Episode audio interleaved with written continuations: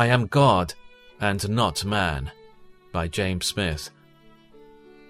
I will not carry out my fierce anger, nor will I turn and devastate Israel, for I am God and not man, the Holy One among you. I will not come in wrath. Hosea 11:9.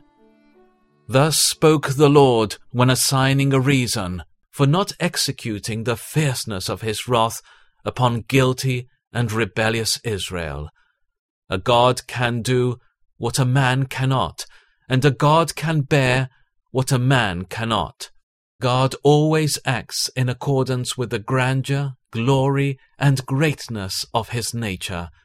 Every thought of his heart, every word of his mouth, and every work of his hand is worthy of himself.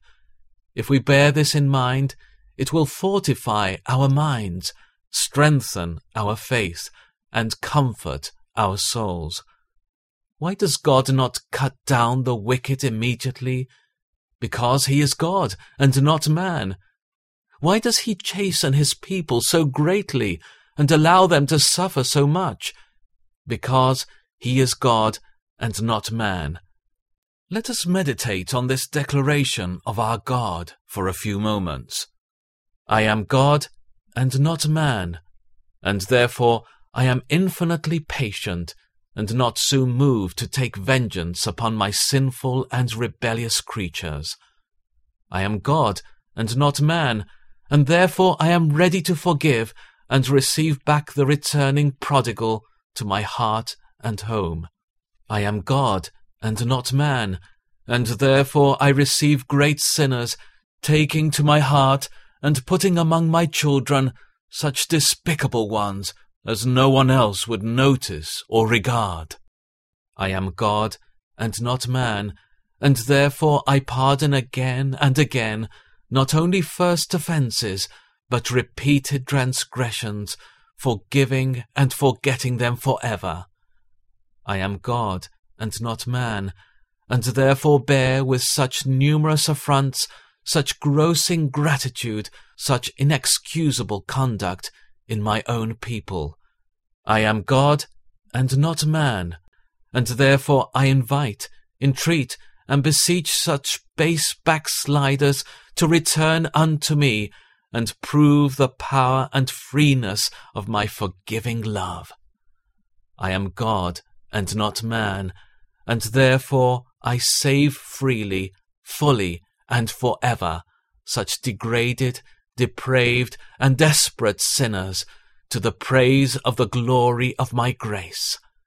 I am God and not man, and therefore I remain faithful to my promises and covenant engagements amidst all the changes and faithlessness of my fickle people.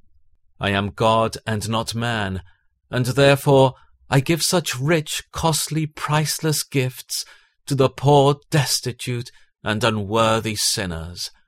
I am God and not man, and therefore I hear, accept, and answer such poor, imperfect, and worthless prayers which no one else could tolerate, much less approve.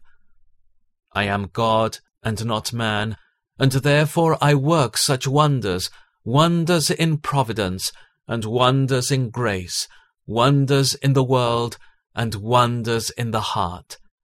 I am God and not man, and therefore I have prepared such mansions, and will confer such a glorious kingdom on sinners who have no claim upon me, nor the least reason to expect any good thing from me.